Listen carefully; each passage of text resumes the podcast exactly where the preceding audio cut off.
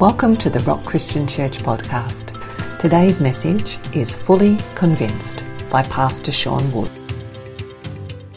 The Gospels tell us of a man that was by a pool. There was a pool in Jerusalem, and something amazing used to happen to that pool at times. Every now and again, an angel apparently would come down and stir that pool.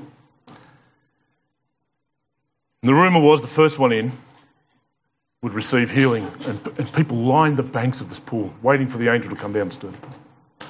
And Jesus comes to a man that's been there for some years, and he says to this man that's sitting by the pool, he says, "Do you want to be made well?"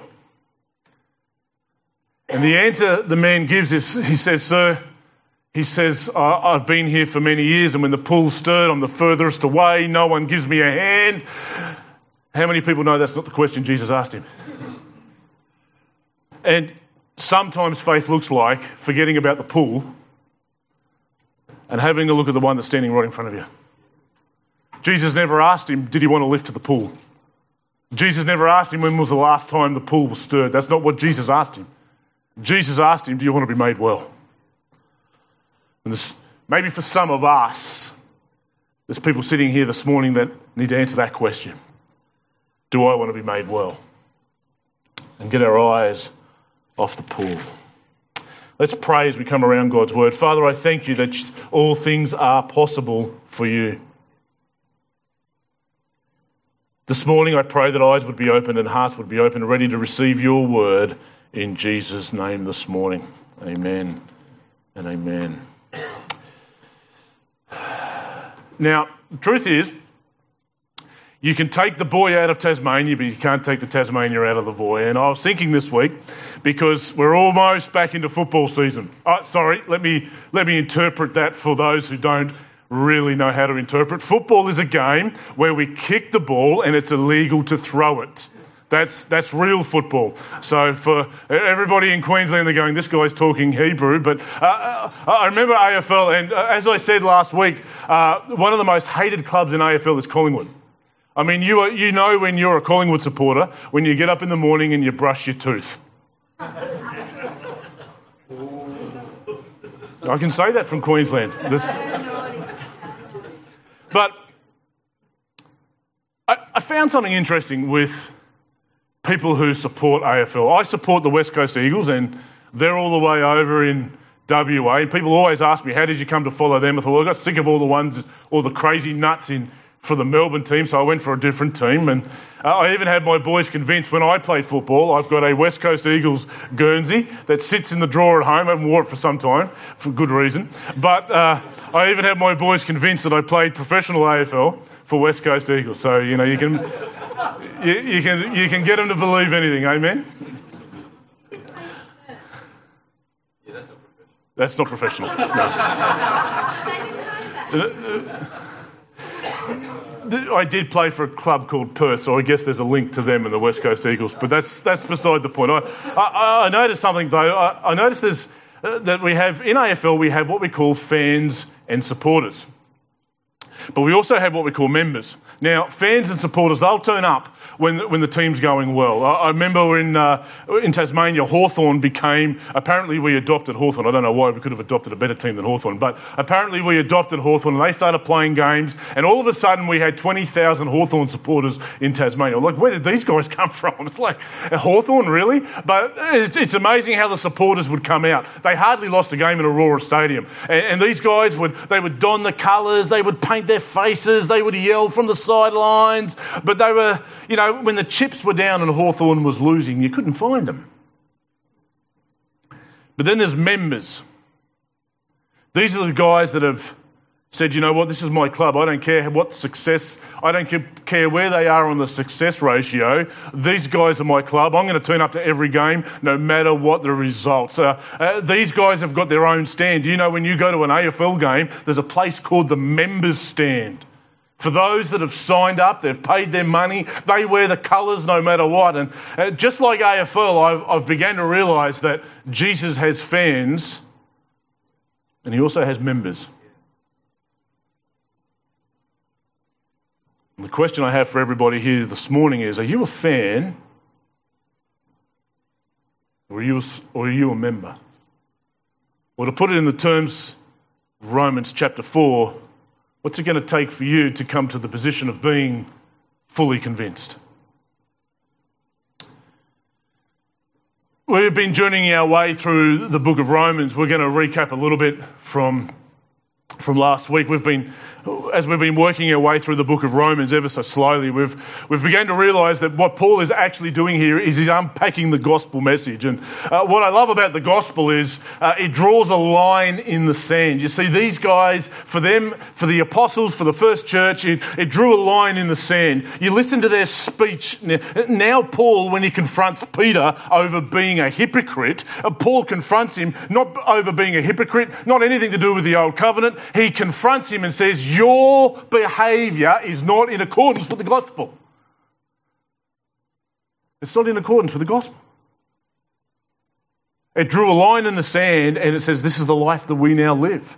And this is what I love about the gospel. It draws a line in the sand in our lives and in our hearts. And really there's either black or there's white. You're either on the team or you're off the team. You're either in for Jesus or you're out. But there's a lot of people that say, I support Jesus. But it doesn't look like it in their life. Recently, a couple of years ago, I don't know who has the time to do these surveys, but the national survey was released and a lot of church leaders hit the skids because they're like, this is dramatically bad news for the church. What had actually happened is, I can't remember the exact percentages, but somewhere around 60% of Australia used to identify as Christian. But then the last survey shocked the world and it came out and said, you know what, 45% put their hand up and said, we now identify as Christian. Leaders across the nation said, we've got a problem. 20% of the people have left church and they're not identifying as Christian. But if you actually went through the rest of the survey, a very interesting thing happened. You go through the rest of the survey, the amount of people that said, I attend church regularly, that never dropped. And there were other indicators in the survey that said, you know what, those 45%, they're the ones that put their hands up no matter what. They're the members. They say, well, we're here thick and thin. The other 20% that we found, the other 20% are what we call nominal. They put their hand up and you said, you know what? We've always said we identify as Christian, but the truth is we hardly ever go to church. The truth is we never really pick our Bibles up. Truth is I couldn't tell you who Jesus Christ really is. And so they, for the first time, that 20% of people put their hand up and said, you know what? We're going to stop kidding ourselves and kidding everybody else here and say, you know what, we don't align with being Christian. And praise God they did that because it means we can reach them now. But one thing the gospel will do is it draws a line in your life and it draws a line in your heart to the point where you don't have any grey area left anymore. Jesus is in the business of knocking people off the fence. You read the Gospels, you're in or you're out. Jesus says, you're either with me or you're against me. No deciding to come with me when things are good. And as I wrote this morning, you've got to be careful about going with the crowds because don't ever forget that it was the crowds that cried, Hosanna in the highest, as he rode on a donkey into Jerusalem. And those same crowds 5 days later were yelling, crucify him. So be careful going with the crowds. I want to ask everybody here this morning, what would it take for you to cross that line if you're not?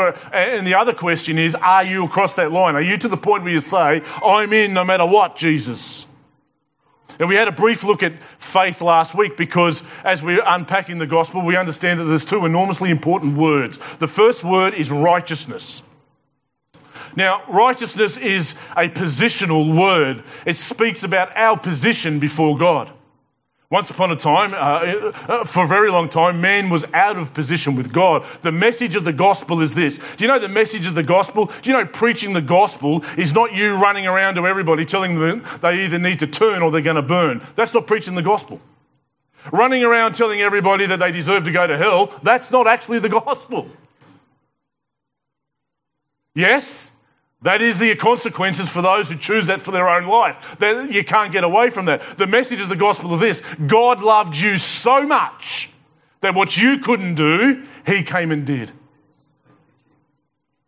That's the message of the gospel. The message of the gospel is, as we learned last week, God justifies the ungodly. God's not waiting for you to clean your life up. We had a look at the example of Abraham. Everyone thinks that Abraham was this perfect vessel. He was a moon worshipper when God called him. That's not what it is. But we see that righteousness is a position before God where there's nothing between you and God. And so the Pharisees and the religious people, they stand up, and the Catholics. Some Catholics today will tell you the only way you can get to God is by what you do. Now righteousness is how many times you go to church, or maybe how much money you give, or maybe how many Hail Marys you can say all the Hail Marys you like. Mary's got nothing to do with it. But then, if that wasn't confusing enough, then along comes a guy by the name of Martin Luther, and he had a light globe moment. Someone flicked the switch for him when he read Romans 1:17, and he finally got it. But for a long time, Martin Luther said, no, righteousness looks like this. God makes us righteous when he saves us, he cleans us up, but then we have to maintain that righteousness. That's what Martin Luther said. And somebody said to Martin Luther one day, he said, Martin, how much do you love God? Martin said, love him? He says, I loathe him for putting this burden on me, that I've got to maintain this. A guy that ended up spending 6 hours in confessional. Why? Because he stood on the rim of the human heart and realised this goes on forever. I can't plug this black hole. Or as one preacher in America said, if sin was blue, we'd all be Smurfs. But then Paul comes. You've got to remember, Paul was a religious guy. Paul comes and he says, you guys have got it all wrong. It's not, you don't earn this position before God. And it's not about God gives it to you and then you've got to maintain it. No, Paul says, no, he gives it to you for free. That's the message of the gospel. The message of the gospel is God credits or counts or reckons righteousness to those who believe. That's why faith is so important. Faith is enormously important. Righteousness on God's part is by grace. Righteousness on your part is by faith. And last week we looked at faith in kind of three stages. It's kind of important that we recap briefly. First stage, does anybody remember what the first stage was? Thank you all for listening. First stage of faith is kind of like realization. It's where we receive information. It's kind of like imagine this for a moment.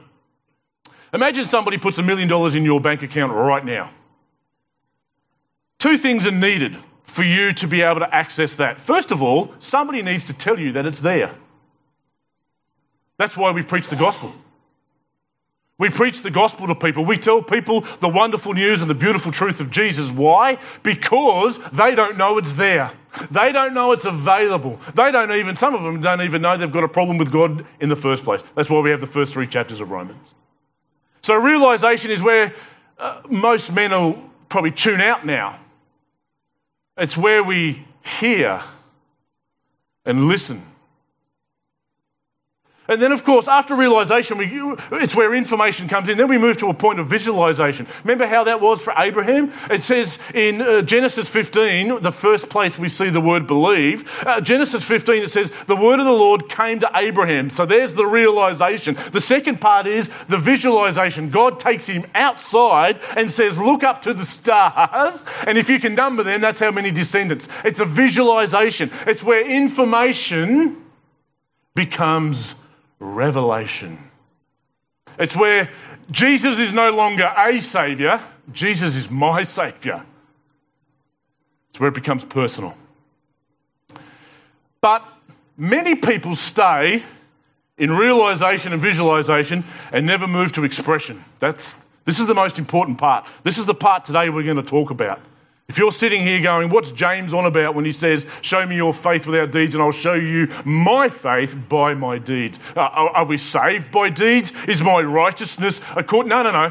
We've got it all around the wrong way. Paul says you don't do all of this stuff to earn God's love or to earn a righteous position before God. You do all of that stuff from that position.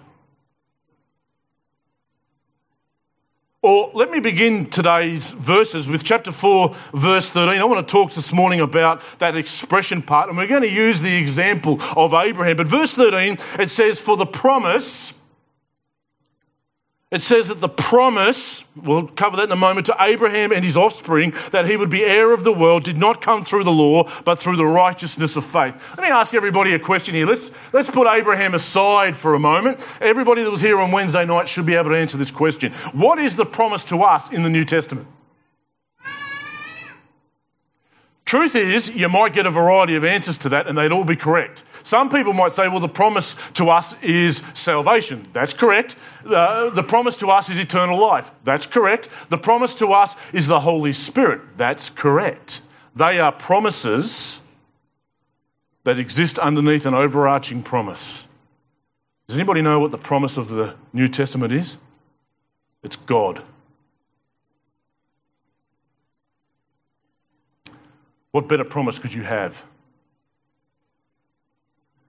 In Jeremiah 31, verse 31, God says that he's going to make a new covenant with the people of Israel. That's what he says. I'm going to make a new covenant, says the Lord, with the house of Israel. I'm going to write my laws on their minds. I'm going to write my laws on their heart. What does that mean? He's going to internalize. It's about a revealing of himself and his ways to us personally. I'm going to put my laws in their hearts and in their minds. He goes on and says, nobody will teach their neighbour saying, know the Lord. That's how it used to be. The only people that knew the Lord under the old covenant were the priests. He says, nobody's going to teach their neighbour saying, know the Lord, for they shall all know me. You can know God. The word know is used in 5 different contexts throughout the Bible. That word know is an intimate fellowship, relational knowledge of someone. You have that kind of knowledge probably about your spouse if you were married. That's the kind of knowledge.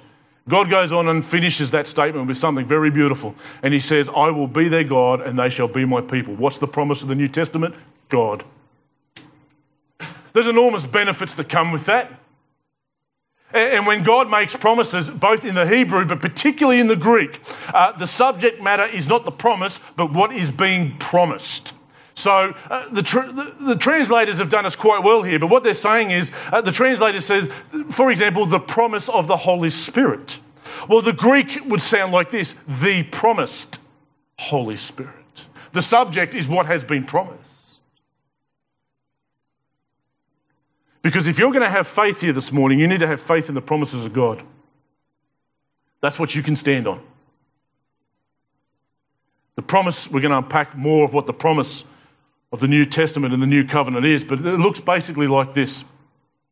The best way to understand it between the difference is between a business relationship with God and a relational relationship with God. Let me explain what that means. You might at any point in time have many people in your house. And let's say somebody's living in your house and they're paying rent. They're there as a business relationship. They're there because they pay rent. If they fail to pay rent or if you fail to provide what they need, there's going to be a parting in the relationship. It's a business relationship. It's we have this position with each other based upon you do this and I do that. That's a lot of what the Old Testament was like.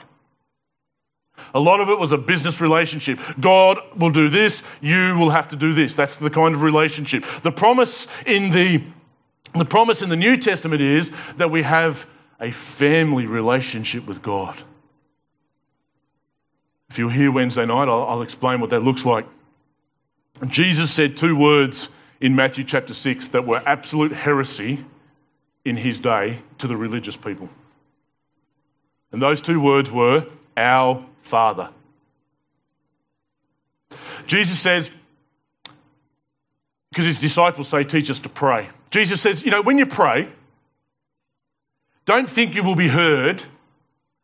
Don't pray like the pagans do, who think they will be heard by their many babblings or their empty words.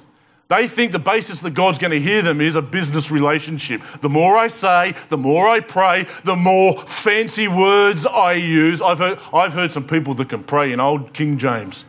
For thou art, where art, and how art, and all the thoughts. Doesn't have any more effect than a 2-year-old child that says, help me, Jesus. It doesn't have any more effect than that. And Jesus says, no, no, no. And the reason is, Jesus says, no, no, when you pray, the basis that you think that you have to be heard before God is when you pray, you say, Our Father. Why? Because you have a position that the pagans don't have.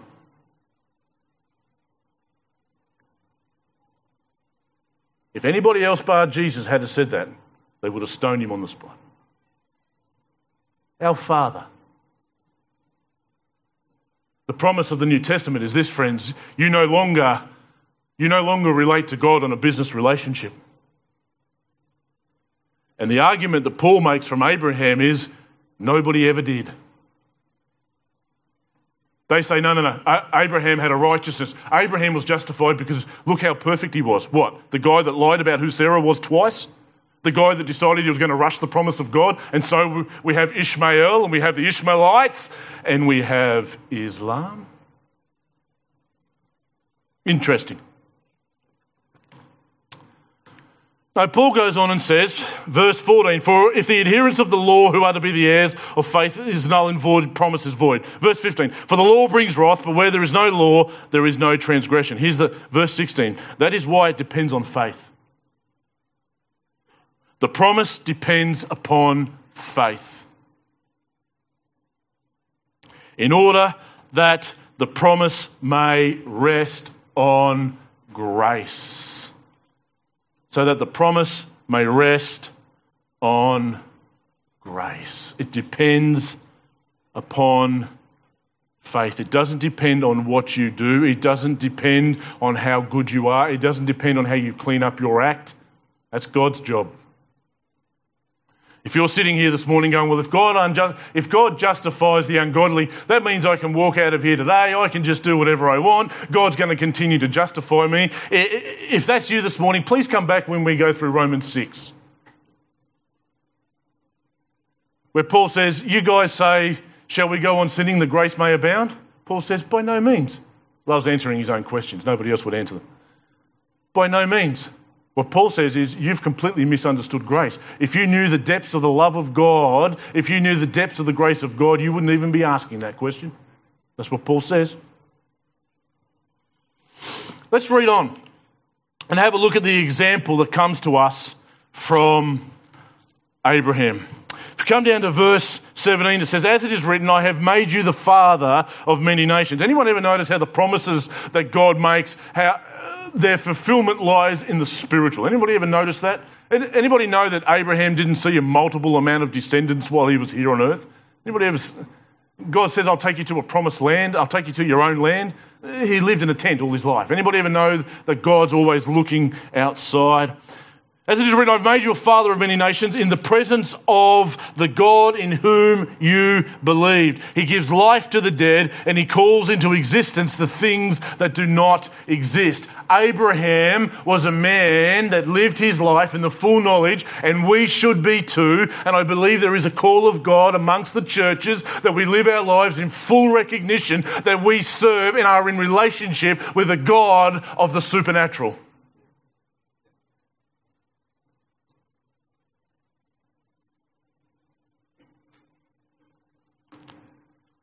How did this look like? We're going to look at it in a moment. We're going to look at an example from Abraham's life. But how did this, in the God whom he believed, who gives life to the dead and calls into existence the things that do not exist? I need to digress for a moment and press the pause button. The only place in any part of Scripture where it says calls into existence the things that do not exist, that only pertains to God. You don't have that power. You cannot call your new Mercedes into existence. You cannot call your new house into existence. You can't do it. God is the only one that can do that. But Abraham lived his life from a posture that fully understood this. Where do we see the example of this? Isaac. That's what Hebrews 11 tells us. You see, finally God fulfills his promise. Just Just put yourself in Abraham's shoes for a moment. I was thinking about this this week. Just put yourself in Abraham's shoes. He has looked and yearned for the promise of God for many years. Finally, he receives Isaac. My boys need to be paying attention here this morning, by the way. Finally, he receives Isaac, and God says to him, now take the promise up the mountain and sacrifice him. How many people are wondering, Abraham's probably going, holy cannoli. You just gave me. Do you know, we don't actually read of any reasoning in Abraham. Now, that doesn't mean he didn't hesitate, but actually Scripture's pretty clear that he didn't hesitate, because the next words we read is that Abraham rose early. He didn't hold a prayer meeting. He didn't call the elders. God's told me to do something. Hebrews 11 gives us a little bit of insight into what he was thinking. It says, Abraham reasoned within himself that if need be, God was able to raise the dead. What's Abraham saying? I'll go up the mountain. I don't understand it. I don't know why God would ask me to do this, but you know what? He can raise the dead anyway, so it doesn't matter. And we understand that the whole reason that God had asked him to take Isaac up the mountain was God wanted to make sure that Isaac didn't have the place in Abraham's heart that God should have had. I wonder this morning, as we're talking about the expression of faith, are there Isaacs in your heart? Are there things in your life, are there things in your heart that take the place that belongs to God? Maybe some people here need to take a walk up a mountain. Careful. If you don't walk up there, God will ask you to walk up there, one way or another. I love these next verses. Calls into existence the things that do not exist. Verse 18, in hope, he believed against hope. Okay, everybody's thinking Paul's gone mad here. You're contradicting yourself, Paul, but he's not. In hope, he hoped against hope. And what this means is Abraham makes an enormous leap from the security of what he can see to the security that can be found in God. Yes, there's two kinds of hope. A hope that is based on what you can see, a worldly kind of hope. I want to give everybody in this room a heads up. If you are anchoring your hope in anything in this world, or anybody for that matter in this world, you may be vastly disappointed. Abraham had a hope that transcended here. His whole life was orientated in a completely different place than here. Hebrews 11 says that they, looking for a city, a heavenly city, they live their life here orientated somewhere else. And the writer to the Hebrews asks us to do exactly the same thing. In Hebrews chapter 6, he asks us to anchor our souls. This hope is like an anchor that reaches beyond the curtain, says the writer to the Hebrews. And the reason he says that is he's just gone through telling us about wayward Israel. Israel was in the wilderness and they perished in the wilderness. Why? What stopped all bar two of them going into the promised land? What was the one thing that stopped them? It was unbelief. Unbelief. Later on, he says, what we covered last week, we are not of those who shrink back. Do you know there's some enormously strong currents in this world? There's some enormously strong currents that want to pull you off course. And the writer of the Hebrews says, if you want to stop drifting, if you want to stop wavering, then throw your anchor beyond the curtain and place your hope. What's that hope? The hope that we have is that Jesus has torn down the veils and he has gone into the presence. And the hope we have is that he's gone before us and made the way, and we can have the same. You can experience the fullness of a fellowship and a relationship with God right here, right now. That's the hope that we have. And it orientated the entire of Abraham's life. That's why he spent as long as he did in tents. He didn't care. He didn't care whether he lived in tents. He didn't care. He was going somewhere else, and that place wasn't here. Completely changed the expression of his faith. In hope he believed against hope that he should become the father of many nations. What's that mean? It means that if you looked at man's hope, he had no hope. He was 90, what was Sarah, 99? And he was bordering on 100. It's not natural to father children at that age. There was no hope. But let's read on, because this might apply to some of us. Verse 19, he did not weaken in faith when he considered his own body. He did not weaken in faith when he considered his own body, which was as good as dead, since he was about 100 years old, or when he considered the barrenness of Sarah's womb. He did not weaken in faith when he considered the obstacles. There are people in this room, I'm not going to ask for a show of hands, but I bet you I would get some. How many people here would say, I'm facing some obstacles in my life right now? The hands are gone up anyway. You might be facing health obstacles, you might be facing relational obstacles, you might be facing financial obstacles, but he wasn't weakened in faith. Why? Because his focus wasn't on the obstacles. What's a good example of this? You remember Peter? Poor old Peter, he cops a flogging, doesn't he? Him and Thomas. But Peter sees Jesus walking out on the water. And they can't believe it. And they say, Peter says, Lord, if that's you, bid me to come to you. So Jesus says, well, that you come then. So Peter gets out of the boat and everything was going fine, Scripture tells us, until what? Peter saw the wind and he became afraid. If you're here in May, we're going to be doing a series called Overcomers Month, speaking about overcoming failure, overcoming temptation, overcoming doubt, and overcoming fear. Why? Many people sit outside the outer court. Many people sit just outside the presence of God because they're too afraid. Too afraid to get out of the boat. Too afraid of the wind and the waves. For Abraham, he didn't weaken in faith because he was focused and considered God, not the obstacles. How many people here would like to know how to strengthen their faith? I would. First of all, if you want more faith at any one of these, if you want more faith in the expression, if you want more revelation from God and more faith at the visualization stage, you've got to put more in at the realization stage. Faith comes by hearing, and hearing by... Okay, we're getting spiritual by the moment. Okay, so faith comes by hearing, and hearing by the word of God. It all begins here. It begins by getting into the Bible. It begins by listening to messages. It begins by reading. Do whatever you've got to do to get into the word of God. This is why we're plugging life groups this week. Get into a life group. Get connected. Talk about the word of God. Pray for each other. This is where it's important. But to strengthen your faith, listen to this, verse 20, no distrust made him waver concerning the promise of God. Nothing made him waver. He didn't consider or waver, but he grew strong in his faith as he gave glory to God. And if you have a look at Abraham's example, he grew strong in faith. How do you grow strong in faith? The same way you get muscles like me.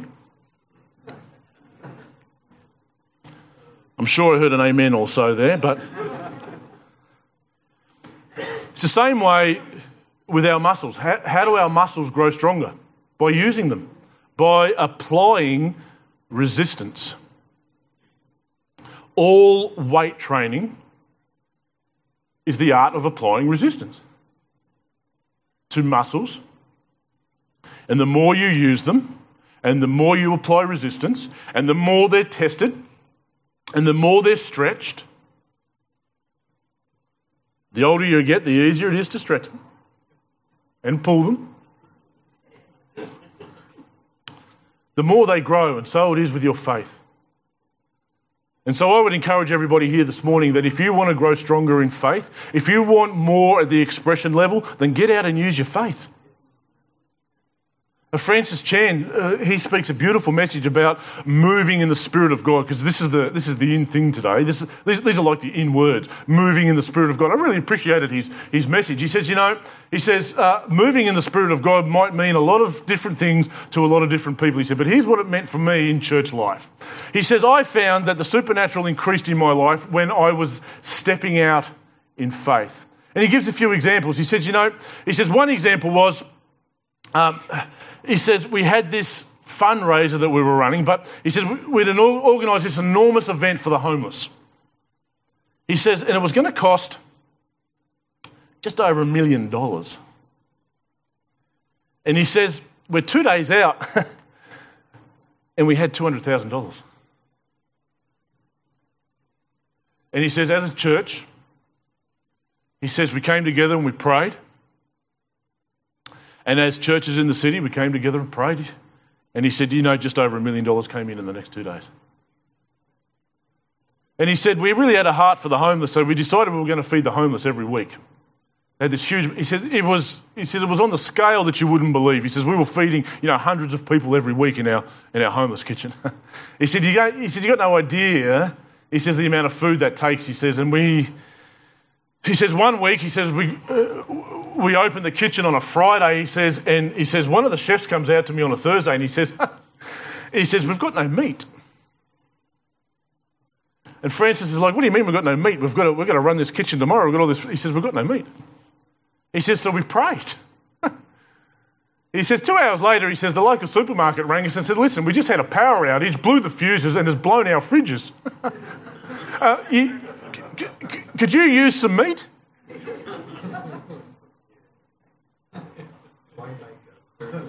Waymaker. Miracle worker.